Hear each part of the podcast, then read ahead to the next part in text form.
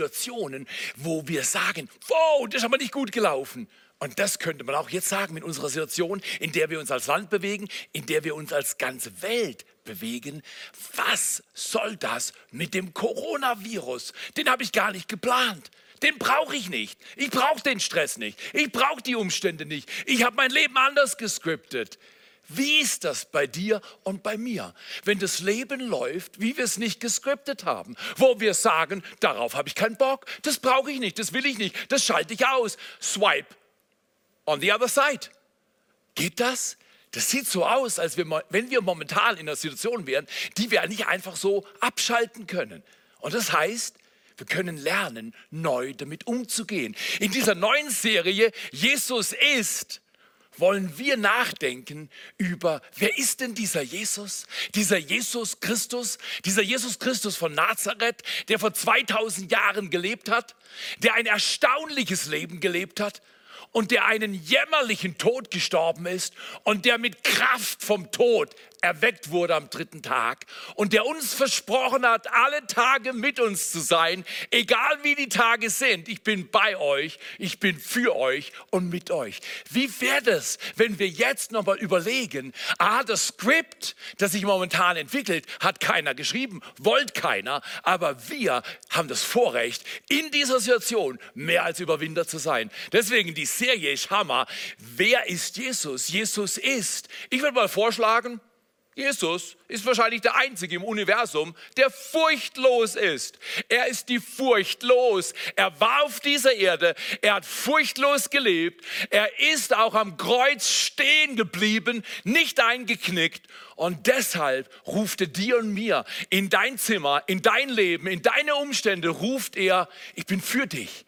Du musst nicht einknicken. Furcht und Angst müssen dich nicht lähmen, sondern du kannst Furcht und Angst lähmen. Du kannst regelrecht die Furcht loswerden. Wie macht man das? Furcht loswerden? Ich sehe mal einen Text näher mit euch an und der steht in Philippa Kapitel 4, Verse 6 und 7. Da sagt Paulus, seid um nichts besorgt, sondern in allem sollt ihr durch Gebet und Flehen, das heißt auf gut Deutsch, wenn du betest und es passiert noch nichts, kann man Flehen draufhauen. Flehen ist eine intensivere Form von Gebet. Ich glaube, die Situation, in der wir uns als Land bewegen, braucht intensives, leidenschaftliches Gebet. Paulus sagt, sollen mit Gebet und Flehen mit Danksagung vor Gott kund werden. Unsere Anliegen sollen vor Gott mit Dankbarkeit kund werden. Und dann verspricht er, der Friede Gottes, der allen Verstand übersteigt, wird eure Herzen und Gedanken bewahren in Christus Jesus. Aha, manche Dinge verstehen wir nicht, oder? Manche Leute kommen zu mir und sagen, Theo, warum passiert das? Und dann sage ich, hey du, ich bin Experte. Ich habe eine Expertenantwort. Keine Ahnung. So ist das. Wenn du Leute fragst, warum momentan passi was passiert, was passiert, wirst du viele Antworten bekommen. Aber es ist sehr schwierig, momentan gute, richtungsweisende Antworten zu geben, wenn wir selber von Furcht und Angst ergriffen sind. Deswegen heute Furcht los. Wie werde ich meine Furcht los? Paulus sagt glasklar, nicht sorgen, sondern vertrauen. Nicht sorgen, schau auf den Boden, schau in deine Umstände, schau auf deine Probleme, schau in das Chaos. Nein, wir schauen zu diesem Gott, der versprochen hat, uns nie allein zu lassen, mit uns zu bleiben. Und wenn Verständnis, ich verstehe es aber nicht, das kann doch nicht sein. Ich habe doch nicht darum gebeten. Wenn dein Verständnis für die Situation in unserer Welt momentan versagt, vielleicht ist der Friede das, was du brauchst. Ich will mal so sagen, wenn der Friede und das Verständnis ein Wettrennen machen, kommt der Friede immer an die Schlusslinie, bevor das Verständnis überhaupt weiß, wo Schluss ist. Friede ist superior. Friede ist riesig. Wir Menschen sind für Frieden geschaffen. Nur wenn der Friede, wir nennen es dann manchmal Befriedigung, aber das ist was anderes. Befriedigung hält für fünf Sekunden, fünf Minuten oder von mir aus vielleicht sogar mal fünf Stunden. Aber Friede hält für eine Ewigkeit. Wie wäre das, wenn wir anstatt Furcht zu leben, Frieden leben lernen? Und Paulus hat das Rezept. Wir könnten auch sagen, wenn wir etwas erwarten und es nicht geschieht, kommt Enttäuschung. Und wenn wir etwas Falsches erwarten, ist es sogar sicher, dass wir enttäuscht werden. Und wie wird es? Gott hat nie gesagt, er hat nie gesagt, wenn du an mich glaubst, wenn du mit mir läufst, wenn du Jesus nachfolgst, dann wirst du keine Probleme haben. Nee, er hat sogar was ganz anderes gesagt in Johannes 16, Vers 33.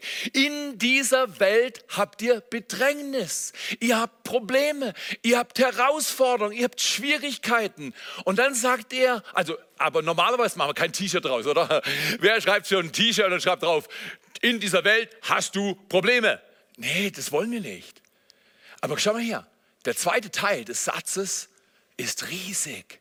In der Welt habt ihr Probleme, Herausforderungen. Wir könnten momentan sagen, unsere Welt hat eine Corona-Krise. Aber es wäre viel besser, wenn wir uns auf den zweiten Teil konzentrieren. Da heißt es, aber seid getrost. Ich habe die Welt überwunden, spricht Jesus Christus.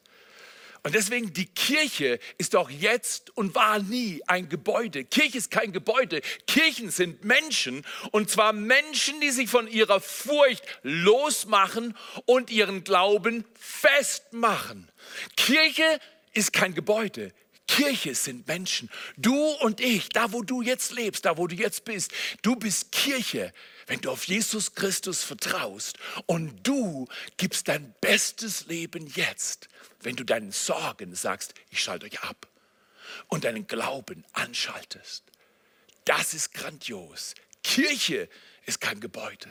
Kirche sind Menschen, die einfach und nachhaltig in allen Umständen sagen, Jesus, ich wollte es nicht, ich habe es nicht gescriptet, es sieht momentan schwierig aus, aber ich bleibe bei dir. Du bleibst bei mir, ich bleibe bei dir, dann kann kommen, was will. Seid getrost, ich habe die Welt überwunden. Was heißt es für mich und für dich? Er mit dir schafft es, dass auch du die Welt, die Herausforderung überwindet. Okay, Trotzdem magst du sagen, ich habe ein bisschen Angst. Wie sieht es aus mit meinem Arbeitsplatz? Wie sieht es aus mit meiner Gesundheit? Wie sieht es aus mit unserem Land? Was wird übermorgen passieren? Wieder meine Expertenantwort. Weiß ich nicht.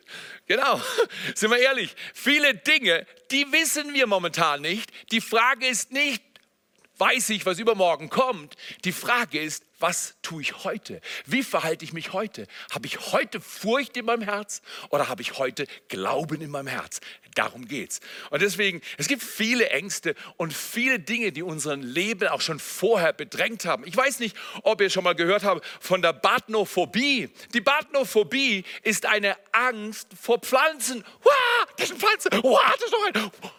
Ich will es nicht lächerlich machen, aber es gibt Menschen, die kommen in den Raum, die sehen eine Pflanze, die freaken out, die kriegen Panik vor Pflanzen. Du sagst, ich nicht, okay. Hast du schon mal von der Arachnophobie gehört? Das ist die Angst vor Spinnen. Vor zwei, drei Tagen kamen wir abends ins Haus und dann geht meine Frau ihre Jacke ablegen und sagt, Theo, da oben ist eine riesen Spinne. Kannst du das Problem für mich lösen? Ich habe gesagt, ich habe Arachnophobie, kannst du das selber machen? Ja, das kam nicht gut bei meiner Frau. Ich durfte dann die Klatsche holen und durfte mich dieser Situation annehmen. Und weißt du was? Ich habe gesagt, Aline, Arachnophobie hin oder her, die Spinne geht aus unserem Haus. Und so ist es. Aber es gibt unterschiedliche Angstsituationen. Da gibt es auch noch eine Pogonophobie. Das ist eine seltene Furcht eine Angst vor Bärten. Wow! Deswegen, du siehst, ich habe ähm, kein Bart. Meine Frau hat leichte Pogonophobie. Nein, nein, das hat sie nicht. Okay. Aber es gibt unterschiedliche Ängste und dann gibt es eine, eine Angst, vielleicht hast du die auch nicht, aber die gibt es auch, Aviophobie. Das ist die Angst vom Fliegen. Hm. Du magst sagen, ich habe keine Angst vom Fliegen. Momentan kann man maximal auf seine Knie fliegen, weil kein Flieger fliegt. So ist das, genau. Aber schau mal hier, wir mögen sagen, hey Theo, hör auf, das ganze Ding ein bisschen hier zu belustigen. Wir haben eine absolut serious Herausforderung, ganz ernsthaft. Du hast vollkommen recht. Vielleicht sind die Phobien, die ich genannt habe, für dich überhaupt nicht relevant. Aber wie wäre es, wenn wir uns mal vier Ängste, vier Furchtsituationen anschauen, die vielleicht viel näher am Zuhause klopfen, als uns manchmal recht ist? Vier Herausforderungen mit Angst. Die erste nenne ich die Angst vor Verlust. Wie viele Menschen, glaubst du, sind momentan in unserem Land, die Angst um ihren Job haben, Angst um ihre Gesundheit haben, Angst um die Situation mit ihrer Familie haben? Ich glaube, die Angst vor Verlust ist momentan richtig hoch. Oder wie wäre es mit der zweiten Angst, einer Angst vor Versagen? Wie gehe ich mit dem Druck um? Wie gehe ich mit den sich brutal verändernden Situationen um? Schaffe ich das? Werde ich versagen? Und was passiert mit mir, wenn ich versage? Was ist mit mir? Jeder Mensch kennt das. Wenn ich es nicht mehr bringe, wenn ich nicht mehr gut aussehe, wenn ich nicht mehr reich genug bin, wenn ich nicht mehr schnell genug bin, wenn ich nicht mehr jung genug bin. Ich möchte dir heute sagen, Jesus Christus versteht dich und mich sehr gut. Wir alle kennen zu unterschiedlichen Zeiten entweder die Angst vor Verlust, was passiert wenn? Oder die Angst vor Versagen. Ich habe das verbockt, ich habe das falsch gemacht, das Ding ist schief gegangen und ich bin schuld. Wie gehen wir um mit solchen Ängsten? Dann haben wir auch noch eine Angst vor Ablehnung. Das ist wahrscheinlich die tiefste Angst in uns Menschen. Das hat dazu mit zu tun, dass der Mensch von Gott weggelaufen ist. Wir Menschen tendieren eigene Wege zu gehen. Und erst nachdem wir lange unterwegs sind, merken wir, wow, ich bin weitergegangen, als ich sollte und ich bin tiefer im Wald, als ich wollte. Was mache ich jetzt? Menschen haben mich im Stich gelassen, Umstände sind total mühsam. Wie kann ich mich jetzt richtig verhalten? Die Frage, wie gehen wir mit Ablehnung um? Vielleicht hast du es zu Hause erlebt, vielleicht am Arbeitsplatz, ich muss ganz ehrlich gestehen, ich habe heute meinen Gebetslauf gemacht und ich bin selbst im Wald Menschen begegnet. Wahrscheinlich sind mehr Menschen im Wald als auf der Straße, weil man soll ja nicht mehr so viel auf der Straße sein. Und dann begegne ich Menschen im Wald und dann habe ich manchmal das Gefühl, wie weit laufe ich von ihnen weg, dass sie sich wohlfühlen? 1,50 Meter heißt es doch jetzt, oder? Guck mal hier, ich möchte dich einladen. Lasst uns nicht in Furcht leben. Wenn ich näher als 1,50 Meter komme, bin ich out. Verstehst wir alle, wie, wie oft habe ich in den letzten Tagen meine Hand ausgestreckt, um sie wieder einzuziehen, weil ich merkte, hey, das ist kein korrektes Verhalten. Aber ich bin halt nicht der Social Distance Typ, das wisst ihr schon. Ich bin eher der Connector. Aber ich lerne weil wir wollen auch den Ordnungen in unserem Staat nachkommen und wir wollen uns verantwortlich verhalten. Aber verantwortlich verhalten und furchtsam leben ist keine gute Heirat. Und ich möchte dich jetzt einladen, ob du die Angst vor Verlust kennst oder die Angst vor Versagen oder die Angst abgelehnt zu werden, dass Leute dich meiden. Was meint ihr? Die Menschen, die momentan den Coronavirus haben, wie die sich stigmatisiert fühlen? Abgelehnt fühlen, ich muss wegbleiben, ich gehöre nicht mehr zur Gesellschaft, ich bin nicht mehr gut genug, ich bin gerade krank und ansteckend. Lasst uns für Menschen beten, die diese Herausforderung haben. Nicht sagen, hey, ich, ich brauche dich nicht. Ah, du bist gefährlich für mich. Ich, ich, ich will gesund bleiben. Sondern lasst uns Erbarmen haben. Die Furcht, die Angst ist auch ein Virus. Und dieser Virus ist gefährlicher als das, was momentan in unserem Land mit Coronavirus unterwegs ist. Deshalb eine vierte Angst nach der Angst, Verlust zu erleben, die Angst zu versagen, die Angst vor Ablehnung, ausgegrenzt zu werden, ist die Angst vor dem Unbekannten. Ich würde mal meinen, während meiner Lebenszeit gab es nie eine Situation, in der so viel Ungewissheit vor unserer Tür stand. Wann geht der Virus raus aus unserem Land? Wie stehen wir dann da in unserem Land? Wie sieht unsere Wirtschaft aus? Wie ist mein Arbeitsplatz? Wie sehen meine Finanzen aus? Was macht der Euro? Was macht meine Gesundheit? Wo stehen wir? Diese Fragen sind momentan ganz vorne oben und wir alle müssen lernen, in der Herausforderung dieser Ängste furchtlos zu leben, glaubensstark zu leben, hoffnungsvoll zu leben, glücklich zu leben, weil Glück ist nicht gesund, Glück ist nicht reich, Glück ist nicht Urlaub. Momentan, glaube ich, Tourismusbranche sehr herausgefordert. Aber guck mal hier, wir fokussieren nicht auf die Furcht, nicht auf die Situation, nicht auf die Probleme. Wir schauen auf Jesus Christus. Er hat gesagt, ich habe das alles überwunden. Und wenn du bei mir bleibst, wenn du mit mir läufst, bist du mitten in der größten Herausforderung ein Überwinder. Das finde ich stark. Man muss noch mal auch klären, woher kommt Furcht? Ja, warum lässt Gott es zu? Die Frage hört man auch. Wie kann Gott sowas zulassen? Die ganze Welt ist in Aufruhr. Ich würde anders fragen, warum lässt der Mensch das zu? Warum lassen wir zu, dass unser Herz weit weg von Gott ist? Dass nicht eine ganze Nation in der Not nach Gott fragt, sondern vielleicht eine ganze Nation fragt, was ist die nächste News? Was kommt auf meiner Screen? Ich habe mir eine Angewohnheit gemacht, ich lese fast immer. Es gibt Ausnahmen, aber eigentlich lese ich immer zuallererst die Bibel. Bevor ich die News anschalte, bevor ich meine Mails anschaue, bevor ich meine WhatsApp oder sonstige Message Services anschaue, schaue ich in Gottes Wort. Der Grund, warum ich relativ furchtlos lebe, hat damit zu tun, dass ich seit Jahren einen Fokus übe. Furchtlos, glaubensstark. Wenn ich glaubensschwach bin, weiß ich, mein Fokus stimmt nicht. Woher kommt die Furcht? Die Furcht, kann ich heute sagen, kommt nicht von Gott. Von Gott kommt eine andere Furcht und die ist wichtig zu verstehen. Es ist die Ehrfurcht.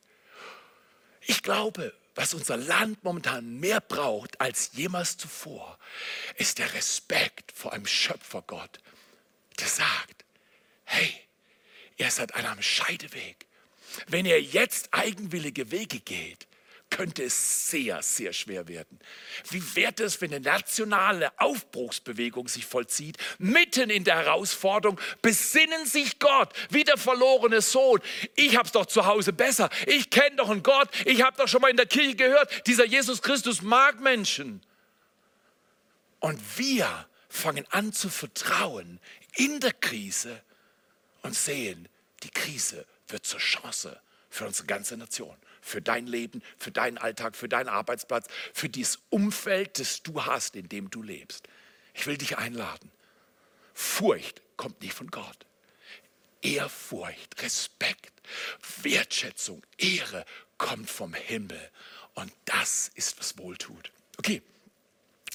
Ich habe mir eine Story von einem Mann näher angesehen, von dem ich weiß, er ist ein Vorbild im Umgang mit Furcht. Es ist die Story von David. Und ich will mal diese ganze Situation von David kurz beschreiben, weil vielleicht sagst du, David, keine Ahnung, mein Freund heißt David, meinst du ihn? Nein, nein, nein, ich meine einen anderen David. Der hat vor ungefähr 3000 Jahren gelebt und er war König, aber bevor er König war, war er Hüter von Schafen. Er war ein Stinker und es war ungefähr so. David war der achte Sohn aus einer Familie, die ziemlich, wie du gehört hast, groß war.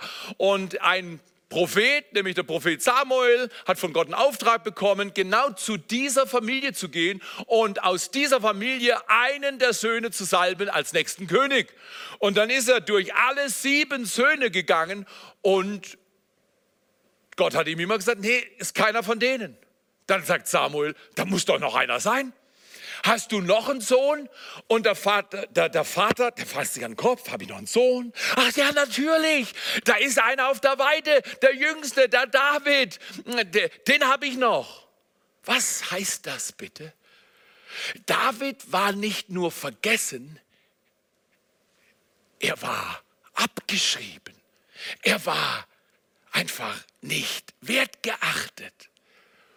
Wie wird es, wenn du dich in der Situation, in der du dich jetzt gerade bewegst, Vielleicht fühlst du dich auch ein bisschen vergessen und abgeschrieben. Vielleicht schreibt Gott ab heute Geschichte mit dir. Vielleicht schreibst du mit Gott einen Brief. Vielleicht schreibst du Geschichte in der Krise, die dein Leben vollkommen neu ausrichtet und du wirst dankbar sein, so wie Paulus am Anfang gesagt hat, Philippa 4.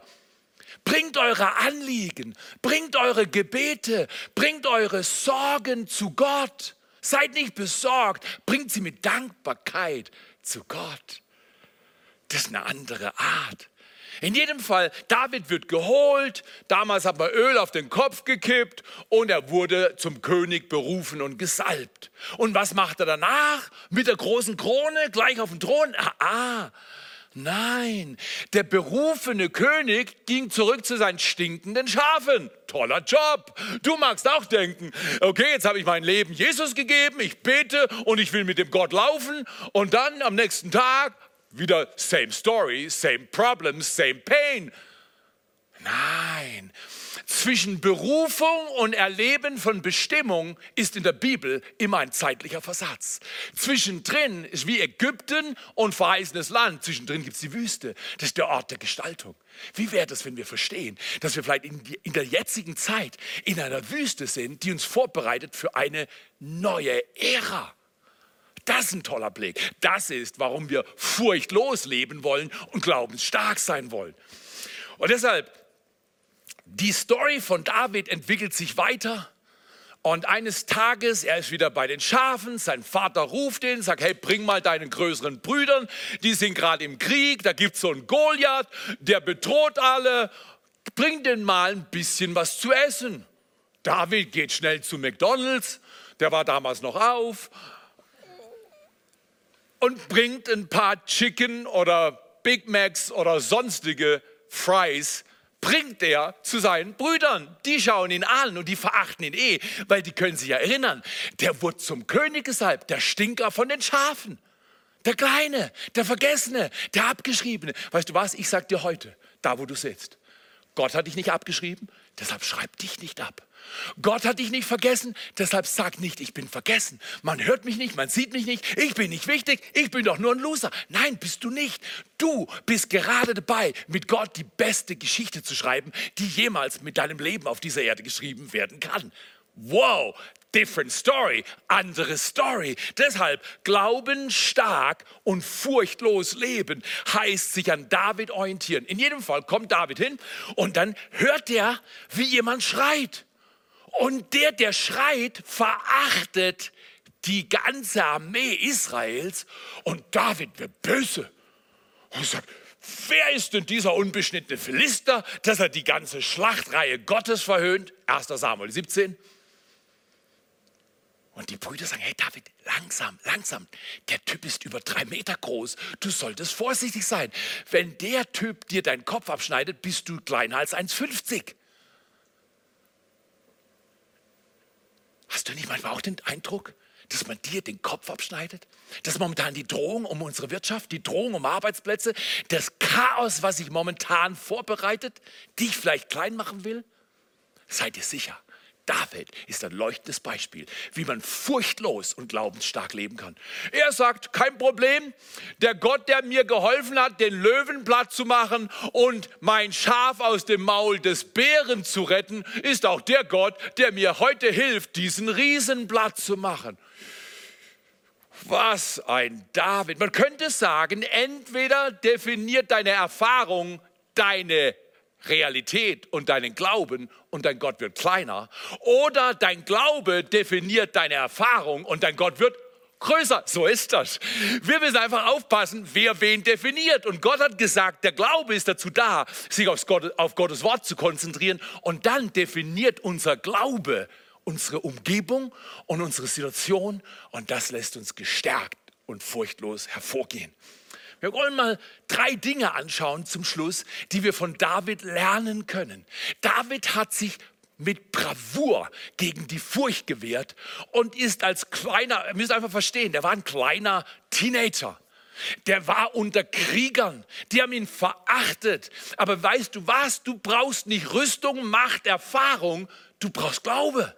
Glaube, so sagt die Bibel, versetzt die Berge. Ob du jung oder alt bist, ob du reich oder arm bist, ob du groß oder klein bist, da wo du jetzt bist, bist du genau richtig, weil Gott nimmt dich mit in sein Team. David war nicht eingeschüchtert, sondern David hat den Riesen gleich eingeschüchtert und lasst uns das mal anschauen. Dann hat er Saul, der damalige König, hat gesagt, hey, zieh dir meine Rüstung an. Und David, ich könnte mir vorstellen, David war so 1,58, vielleicht war er auch 1,67, ich war nicht dabei. Aber in jedem Fall war die Rüstung zu groß für den kleinen David. Und David sagte, ich kann nicht damit gehen. Sah wahrscheinlich nicht so aus, als wenn dieser Mann gleich den Riesen fällen würde. Vielleicht denkst du auch, so wie ich jetzt aussehe, so wie ich mich fühle, da werde ich nie nichts Besonderes machen. Ah, ah, Schau mal hin. David sagt, du, das ist nicht mein Ding, das kannst du haben, das kannst du haben. Ich bin anders unterwegs. Er nimmt sich so eine Tasche, er nimmt sich fünf glatte Steine, er nimmt sich eine, eine, eine Schleuder und einen Stock und er geht schnurstracks auf die Herausforderung zu. Mein Tipp ist, wenn die Situation in dein Gesicht kommt, um dich herauszufordern, lauf nicht weg. Furcht wird dich ergreifen. Wenn die Situation dich herausfordert und dich platt machen will, geh auf die Situation hinzu und sprech mit der Situation von der Perspektive deines Gottes. Das ist eine andere Art zu leben. David geht auf den Riesen zu und er sagt nicht zu sich, wow, wie groß ist der Riese, wie kann ich nur das schaffen, sondern David erzählt sich, wie groß ist mein Gott. Der Riese wird das nicht schaffen. Er nimmt einen Stein. Der Rest ist Geschichte. Er schleudert den Stein. Und die Bedrohung, die das ganze Volk in Angst paralysiert hat, die Bedrohung ist mit einer Handlung ausgeschaltet. Der, der alles bedroht hat, alles verachtet hat, alles in die Knie zwingen wollte, ist selber in die Knie gezwungen worden. Wie wird das? Wenn du von nun an nicht mehr über deine Riesen redest als die, die dich platt machen, sondern von nun an über Riesen redest als Herausforderung, die dich groß machen.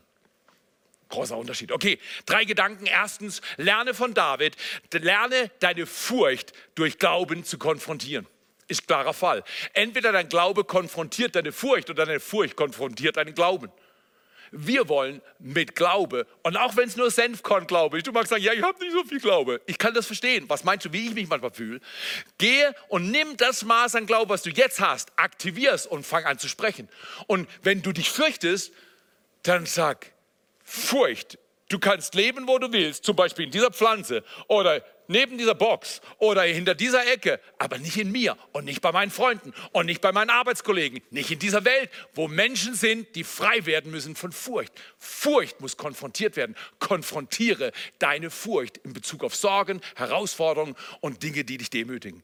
Erstens, konfrontiere deine Furcht mit Glauben, dann wird deine Furcht sich regelrecht konvertieren. Konfrontieren, konvertieren. Das wandelt sich dann. Zweitens, nicht nur konfrontierst du deine Furcht mit Glauben, sondern zweitens lasse deinen Glauben deine Perspektive verändern. Ich möchte eine Story erzählen. Vor Jahren war ich in Kanada wir haben unsere Zelte abgebrochen, auf dem Weg nach Europa hier eine neue Kirche anzufangen. Ich war ein bisschen verunsichert. Und ich habe mir an David ein Beispiel genommen und ich habe gedacht, irgendwie kriegen wir das hin. Ich habe eine Frau und eine kleine Tochter, wir kriegen das hin. Und auf dem Weg raus nach Europa waren wir in Toronto zwischengestoppt und ich wollte die Verwandten von meiner Frau besuchen und wir wollten eine Familienfeier haben und ich habe mir einen Leihwagen gebucht. Und ich habe einen extrem guten Deal gehabt. Und ich bin so ein Dealmacher und das, das hat mir schon allein Spaß gemacht, einen Wagen für ungefähr heute 60 Euro zu haben für eine ganze Woche. Und zwar einen großen Wagen. Und ich bin da so mehr oder weniger mit der Perspektive, jetzt kommt der Theo, ich kriege den Wagen, es wird alles gut hingelaufen.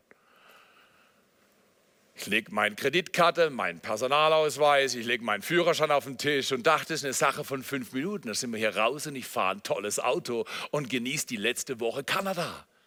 Nix war gewesen. Was ich nicht wusste, ist, dass die letzte Abzahlung meiner Kreditkarte wir reden pre-WWW Ages, also die Zeit vor Online-Überweisungen, dass diese Überweisung irgendwie aufgehalten war und meine Kreditkarte durch die Umzugssituation bis zum Max ausgelastet war. Plötzlich sehe ich, wie der Mitarbeiter von dieser Leihwagenfirma anfängt ganz sarkastisch zu lächeln und mir sagen, da gibt es ein Problem mit dem Leihwagen. Ich sage, gibt es kein Problem. Meine Perspektive war, das Auto gehört mir. Dann fing er an und sagte, Herr Ehemann, Ihre Kreditkarte ist bis zur Grenze belastet. Haben Sie eine andere? Ich dachte, eine andere? Ja, ich habe noch ein paar Dollar.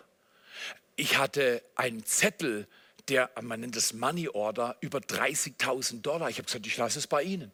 Ich sage, tut mir leid, mit dem können wir nichts anfangen. Alles reden, alles bitten, half nichts. An diesem Tag bin ich von diesem Schalter weggelaufen. Ich hatte einen Leihwagen, aber meine Perspektive war falsch. Ich wusste nicht, dass meine Kreditkarte bis zum Max belastet war. Ich hatte eine falsche Perspektive. Gibt es das bei dir auch? Dass du denkst, du bist auf Spur und du bist nicht auf Spur? Vielleicht denkst du, mein Leben ist doch gut, ich brauche keinen Gott. Ich bin eher so ein Typ, ich mache so, wie ich es halt kenne und ich mache halt nach bestem Wissen und Gewissen. Und vielleicht siehst du jetzt in der Krise, deine Perspektive ist nicht richtig. Und vielleicht ist genau dieser Jesus Christus der, der dir hilft, einen Switch, eine Veränderung zu vollziehen in deinem Leben. Wie toll war es, dass Aline richtig nette Verwandte hat.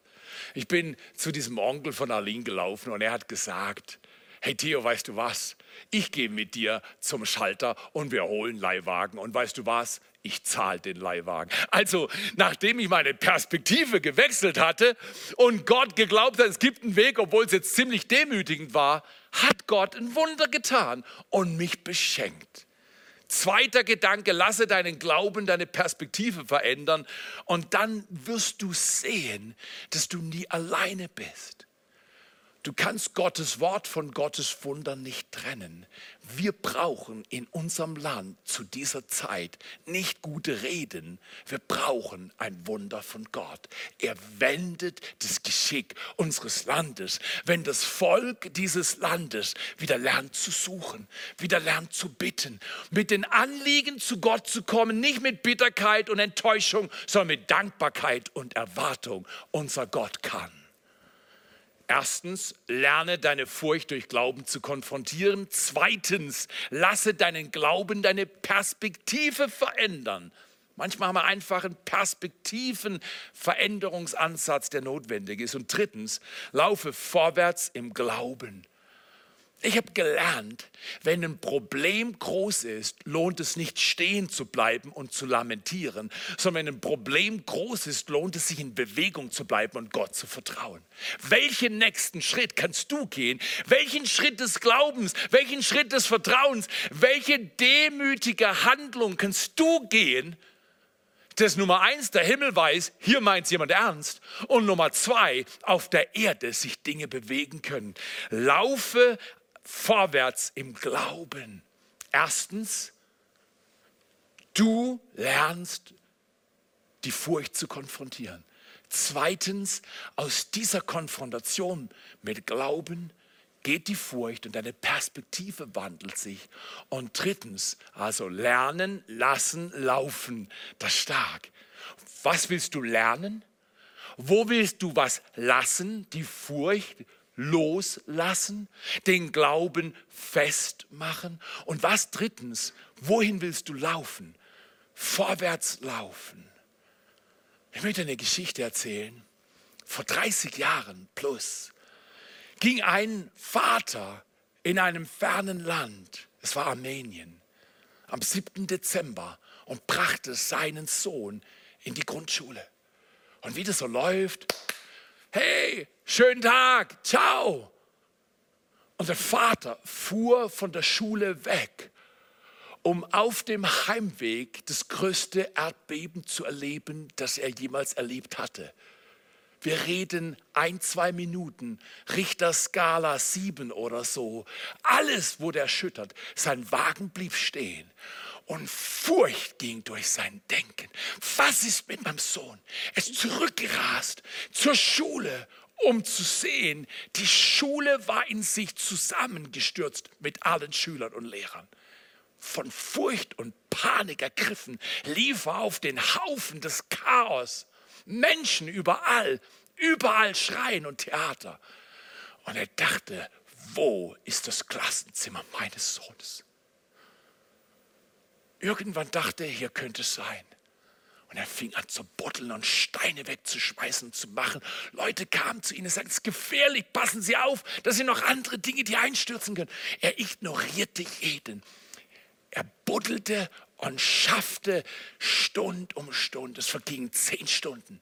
Der Mann buddelte und hörte nicht auf Leute, die ihn abhalten wollten. Er schaffte 20 Stunden.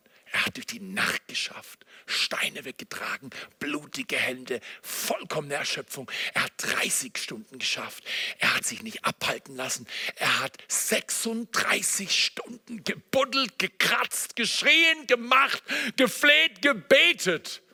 Und 36 Stunden sind vergangen, so sagt Chronicles of Reader's Digest. 36 Stunden, langer Schmerz, viele Fragen, Hoffnungslosigkeit und das Aufbäumen gegen eine schier hoffnungslose Situation. Und nach 36 Stunden hört ihr die Stimmen kleiner Kinder. Er schreit und holt Leute und sie machen noch mal zwei Stunden Arbeit. Und in einem kleinen Loch haben sich 13 Kinder verborgen samt einem Lehrer.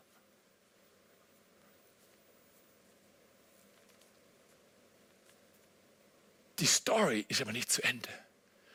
Dieser kleine Grundschüler kommt raus aus dem Loch samt seinen Kollegen und dem Lehrer. Und er sagt, Papa, Papa, ich habe Ihnen gesagt, mein Vater kommt, der holt uns hier raus. Habt keine Angst. Wie wird es, wenn wir in dieser Situation von Ungewissheit, von Versagens- oder Verlustängsten, weil irgendjemand ist immer irgendwo ein Fehler am machen, wenn wir uns nicht auf die Fehler, nicht auf die Herausforderung, nicht auf die Verlustsituation oder die Ablehnung und Schwierigkeit konzentrieren, sondern auf einen Gedanken. Wie wird es, wenn du sagst, mein Papa holt uns hier raus. Hab keine Angst. Was immer für ein Virus durch unser Land geht, was immer für eine wirtschaftliche Erschütterung unser Land trifft, was immer für Geschichten an deinem Arbeitsplatz sich vollziehen, wie immer es um deine Gesundheit bestehen mag und aussehen mag, lass dir heute sagen, das, was jetzt läuft, ist nicht Chaos. Das, was jetzt läuft, ist Erschütterung. Und Gott wird uns in der Erschütterung begegnen und wird uns einen Weg durch Erschütterung weisen. Und wenn du sagst, aber ich bin eingeklemmt, meine Situation ist nicht gut, ich habe Schulden, ich habe Situationen, ich kann nicht mehr. Wenn du nicht rauskommst, hör bitte dieses. Gott kann immer reinkommen. Wenn du nicht rauskommst, Gott findet immer eine Tür. Sie heißt Jesus Christus. Wenn irgendeine Wand vor dir ist, Gott kommt immer durch eine Wand. Er kommt immer über einen Berg. Er kommt immer durch jedes Problem. Er kann alles. In Jeremia 32, Vers 27 heißt es, sollte mein Arm zu kurz sein, wenn du willst, in dein Wohnzimmer, wenn du willst, in dein Leben, da wo du jetzt bist Lass die Hand der Liebe Gottes zu. Er reicht in dein Loch. Er reicht in deine Herausforderung. Und er holt es raus. Vielleicht braucht es ein bisschen Geduld und ein bisschen Zeit. Es braucht vor allem furchtlos und es braucht glaubensstark. Aber er kommt durch. Er hat einen Plan und er ist stark für dich und für mich. Deshalb schließe ich mit folgendem Gedanken. Erzähle deinem Gott nicht, wie groß die Riesen sind, sondern ab heute erzähle deinen Riesen, wie groß dein Gott ist. Genau, gib ihm mal da, wo du bist, einen Riesenapplaus. Erzähl den Riesen, wie groß dein Gott ist und sprech nicht über dein Problem, ohne noch größer über deinen Gott zu sprechen. Lasst uns miteinander beten. Jesus, wir ehren dich. Jesus ist furchtlos, glaubensstark. Jesus, wir wollen werden, wie du bist. Komm du jetzt zu uns und begegne uns mit Kraft, dass wir genau da, wo wir sind, genau in der Herausforderung, ähnlich wie David, auf das Problem zulaufen, glaubensstark sind, die richtige Perspektive haben und sagen, mein Vater holt mich hier heraus.